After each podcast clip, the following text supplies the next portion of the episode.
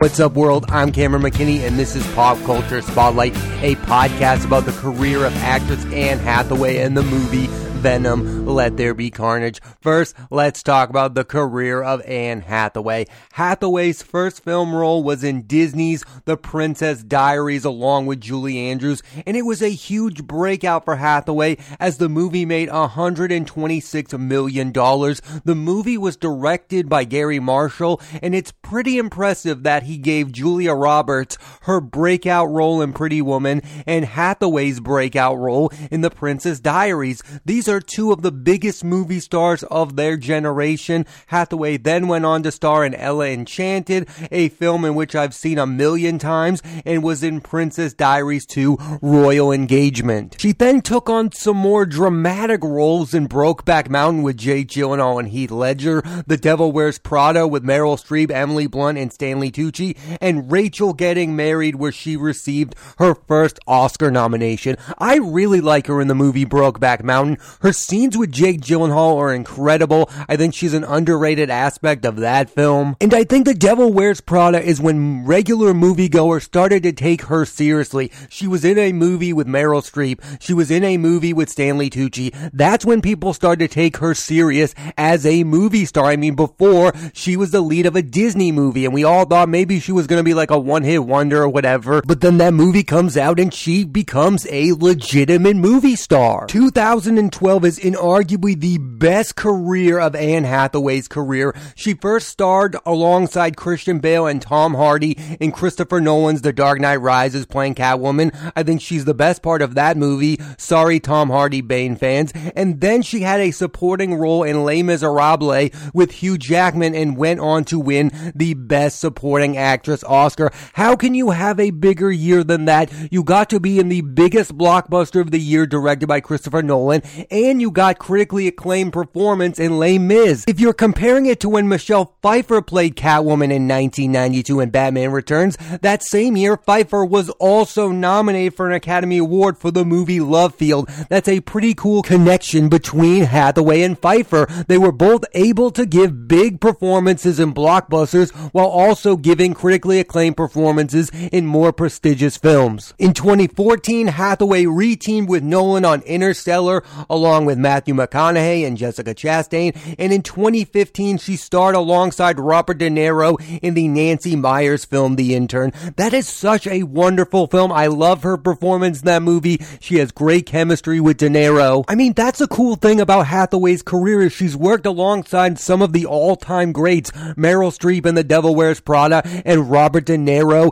in The Intern. And Hathaway began her career working with one of the all-time greats, you know, Julie Andrews, the one who's best known for winning an Oscar for playing Mary Poppins, and oh, by the way, she starred in a little movie called The Sound of Music. Hathaway is one of the best actresses of her generation. She's an Oscar-winning actress, but she has not been on the greatest run of movies lately. I thought she was terrific in Ocean's eight, although that's not a great movie, and I really liked her in Todd Haynes' Dark Waters with Mark Ruffalo. But lately, things have been rough for Hathaway as a movie star. She was the lead in Serenity, The Hustle, The Last Thing He Wanted, The Witches, and Lockdown. All films that are surprisingly bad. I hope and I think she will bounce back because she's too good not to. Hathaway's next projects include the miniseries We Crash with Jared Leto and the movie Armageddon Time with Oscar Isaac, Cate Blanchett, Robert De Niro, and Donald Sutherland. And I'm highly anticipating that one because of its director, James Gray. He gets incredible performances from actors. I can't wait to see Anne Hathaway work with James Gray. He gets some of my favorite performances from well-known actresses. I mean, Gwyneth Paltrow in Two Lovers, Marion Cotillard in The Immigrant, and hopefully Anne Hathaway in Armageddon Time. I think she needs a bounce-back movie, and I feel like this one might be it. My favorite performance from Anne Hathaway is in The Princess Diaries. There's nothing like realizing you are watching a movie star. Even as a a kid, I knew she was going to be a massive star. The movie is silly, but it still holds up. Like, again, I didn't even know what a movie star was when I watched The Princess Diaries, but then I watched that movie and I was like, okay, I have to pay attention to who this person is. That's what movie stardom is. It's a magnetism. You are now connected to that person. You want to see their next movies. I think the most underrated performance of her career is weirdly in The Devil Wears Prada. When we talk about that film, we talk about Streep, we talk about Blunt, and we talk about Stanley Tucci, and rightfully so. But Anne Hathaway holds her own against an acting legend, and I don't feel like she gets enough credit for that. I don't think Anne Hathaway is universally beloved, and I quite don't understand why. Like, I think we love to do this with actresses. I've talked about it on this podcast. We love to anoint you as the next big movie star, but then we'll find something about you and we don't like you anymore. We've done it with Jennifer Lawrence. We've done it with Brie Larson. We go through these cycles, and we went through that cycle with Anne Hathaway. I remember around the time she was hosting the Oscars with James Franco, and that was one of the worst Oscars I've ever seen. And yeah, that deserved to be made fun of. But I think Anne Hathaway is one of the best actresses I've ever seen. I really like her work. I don't think you can knock her as an actress. Like, I think she's one of the last remaining massive movie stars, and here are the list of Anne Hathaway performances I highly recommend you check out.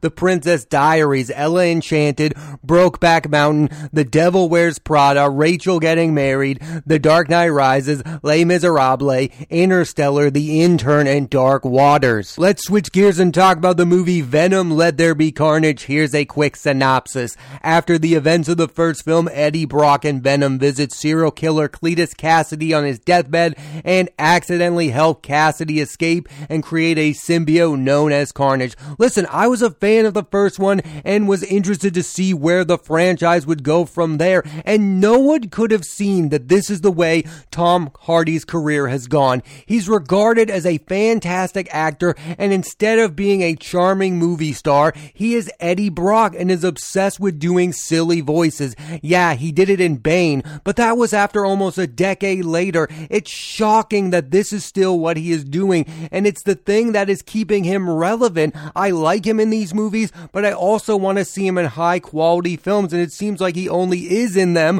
when he works with Christopher Nolan or Leonardo DiCaprio. Hardy is devoted to this character. He's a co-writer of this film. And yeah, I like him in this character, but let's not talk about it like we're talking about Hugh Jackman playing Wolverine. Tom Hardy is not bringing anything that special to the role of Eddie Brock. I want to see the Tom Hardy that I grew up watching in movies like Warrior. That's the Tom Hardy I want. I think the last great Tom Hardy performance was in Christopher Nolan's Dunkirk. I loved him in that movie. Sorry, Capone. I liked the movie Capone. I thought it was interesting. I thought it was a weird Hardy performance, and that's what we're getting lately. We're getting weird performances from one of the best movie stars working today, and I don't like it very much.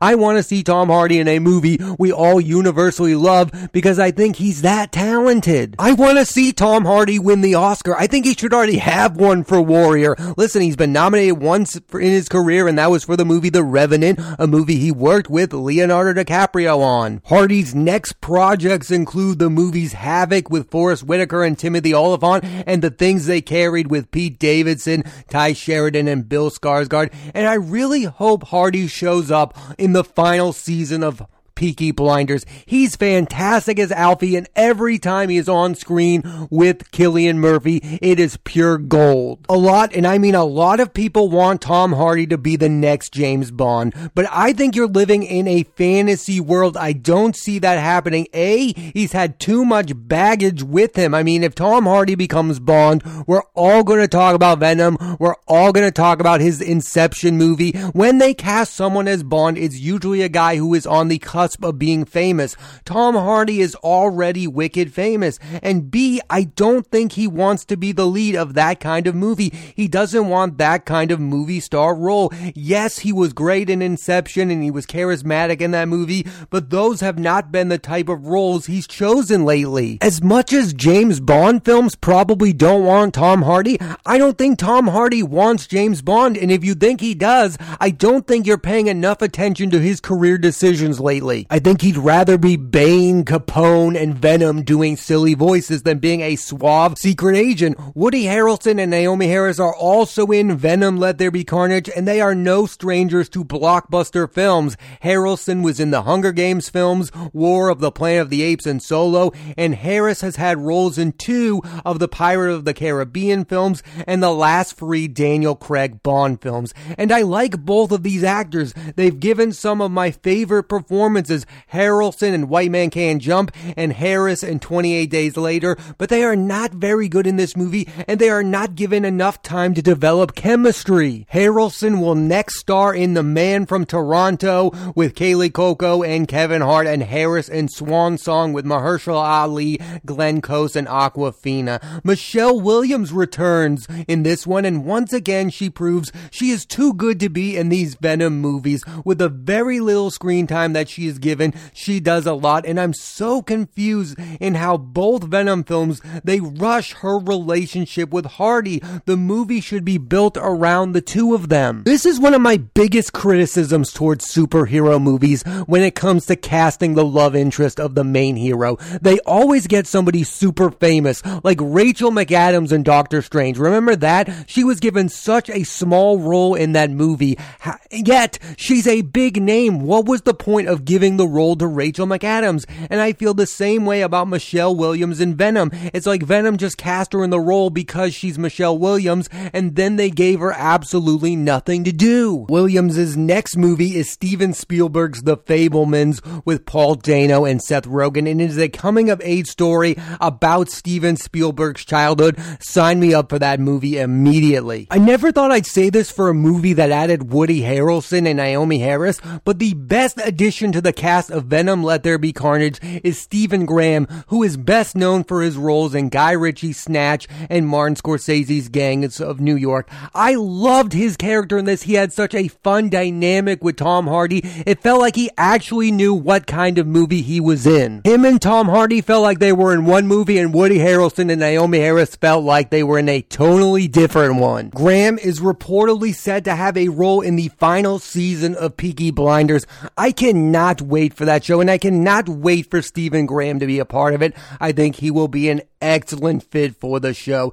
The director of Venom, Let There Be Carnage is Andy Serkis, who is best known for playing Gollum in the Lord of the Rings trilogy, Snoke in the Star Wars sequel trilogy, Caesar in the reboot of the Planet of the Apes, Ulysses Claw in Avengers Age of Ultron and Black Panther. I think he's a really good director. I loved his directorial debut, Breathe, which starred Andrew Garfield and Claire Foy. I mean, it It kind of makes sense that Serkis would want to direct Venom, Let There Be Carnage. He's known for playing C G I characters. Gollum is C G I. Snoke is C G I. In Venom, there is a ton of C G I. Something hit me when I was watching Venom, Let There Be Carnage. These Venom films remind me of the Schumacher Batman films of the nineties that starred Val Kilmer and George Clooney. They are over the top and campy. And yes, Venom has way more violence than those Batman films. films, but like those Batman films, all Venom wants to be is fun.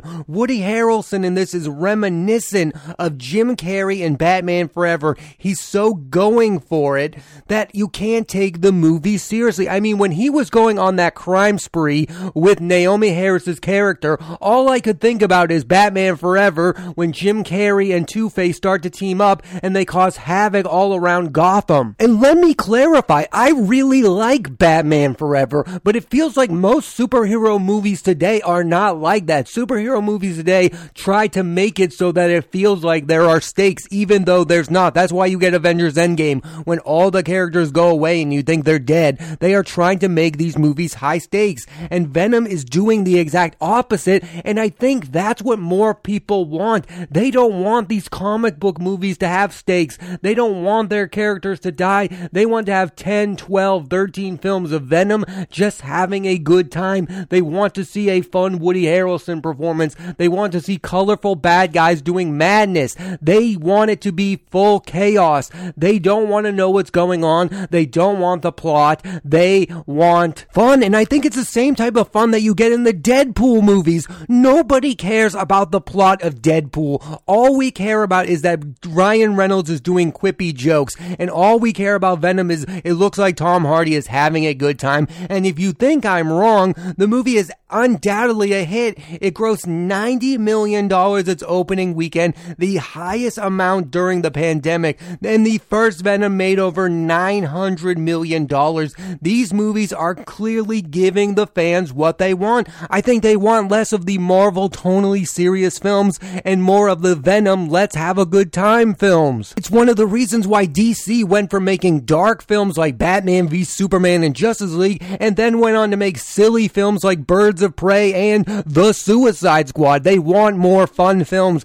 I think people want their comic book movies to be less serious and more fun. What I find really funny about the Venom films is that critics will try to take it seriously. They will say things like, oh, Venom is a love story between Tom Hardy and an alien. No, it's not. People just want to see Tom Hardy do a silly alien voice and have some few funny, awkward scenes with Michelle Williams. That's all they want. Nobody cares about the love story between an alien and a symbiote and a human. No one cares. They just want to see Tom Hardy give a goofy performance. They just want to see Woody Harrelson give a goofy performance. They just want to see Naomi Harris give a goofy performance. And they want to see Michelle Williams. Think about this. Venom Let There Be Carnage stars four Oscar-nominated actors. Hardy, Harrelson, Harris, and Williams have all been Oscar-nominated. That's what's interesting about Venom Let There Be Carnage, is you have to take these movies seriously because they're hits. We could all ignore Batman Forever. We could all ignore Batman and Robin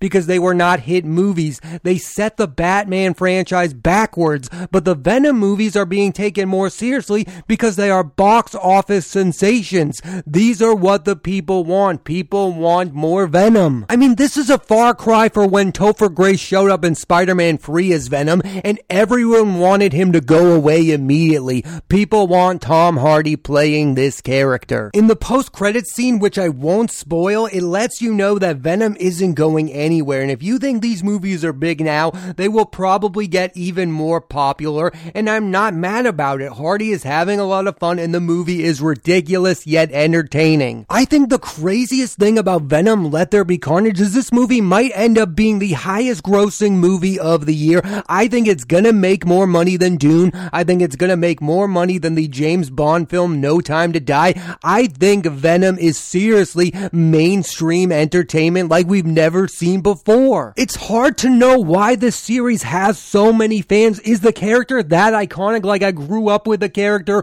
I read some of the comic books, I watched the Spider-Man animated T V series, but I had no idea Venom was this popular. It's like the same with Deadpool. I just didn't see that coming. Are people seeing these movies because of Ryan Reynolds and Tom Hardy, or are they seeing these movies because they love those characters? I have no sense of that. That's what's so strange about superhero movies. You have no idea if people are seeing these movies because they're starring massive movie stars or because they love these characters. Did people go see the first Iron Man because of Robert Downey Junior or because of Iron Man? Did people see Captain America because of Captain America or because of Chris Evans? I have no idea. Part of me thinks people love the Venom franchise because of this weird tone. It's weirdly comedic. It's strange. Tom Hardy is doing the silly voice. He's talking to an alien. It's not taking itself too seriously. I mean, I also have to say I love the ninety minute runtime. I don't need all my superhero movies to be two and a half hours long with these ridiculous plots. Venom Let There Be Carnage is a movie that knows what it is. It knows how to give it to you. It knows how to give you what you want. I mean, I could never see one of the Marvel Studios movies being that short. I mean, I think an Ant-Man movie should be about ninety minutes, especially for some of those lesser characters. I don't need all of these movies to be two and a half or three hours long, and Venom knows that. That's probably the highest compliment I can give to the Venom franchise. It is very self-aware of what it is. It doesn't take itself too seriously. It knows what it is. It's a silly comic book movie that just happens to star four Academy-nominated actors. One of the things I'm baffled with with the reviews of Venom Let There Be Carnage is people telling you that this movie is better than the first one. No, it's not better. It's the exact same thing. It's everything that you liked in Venom wrapped again. It's Venom Let There Be Carnage. It is what most sequels are. People saying that this is more of what you want, I find that to be ridiculous. It's the exact exact same kind of movie. Tonally, the first Venom was weird, and Venom Let There Be Carnage is equally weird. And I'll say this, the bad guy in the first movie played by Riz Ahmed is way better than Woody Harrelson and Naomi Harris. The last thing I'll say about Venom Let There Be Carnage is if you are a fan of the first one, you will definitely like this one. I highly recommend you check out the movie Venom Let There Be Carnage, and long live Tom Hardy doing weird and silly voices. Thanks for listening to this edition of Pop Culture Spotlight. I'm Cameron McKinney, and there'll be a new episode of the podcast every Thursday on Apple Podcasts and Spotify, and this week I put the spotlight on the career of actress Anne Hathaway and the movie Venom Let There Be Carnage. Next week I'm putting the spotlight on the career of director Christopher Nolan and the movie Black Widow starring Scarlett Johansson and Florence Pugh. So tune into that, and please rate, review, and subscribe.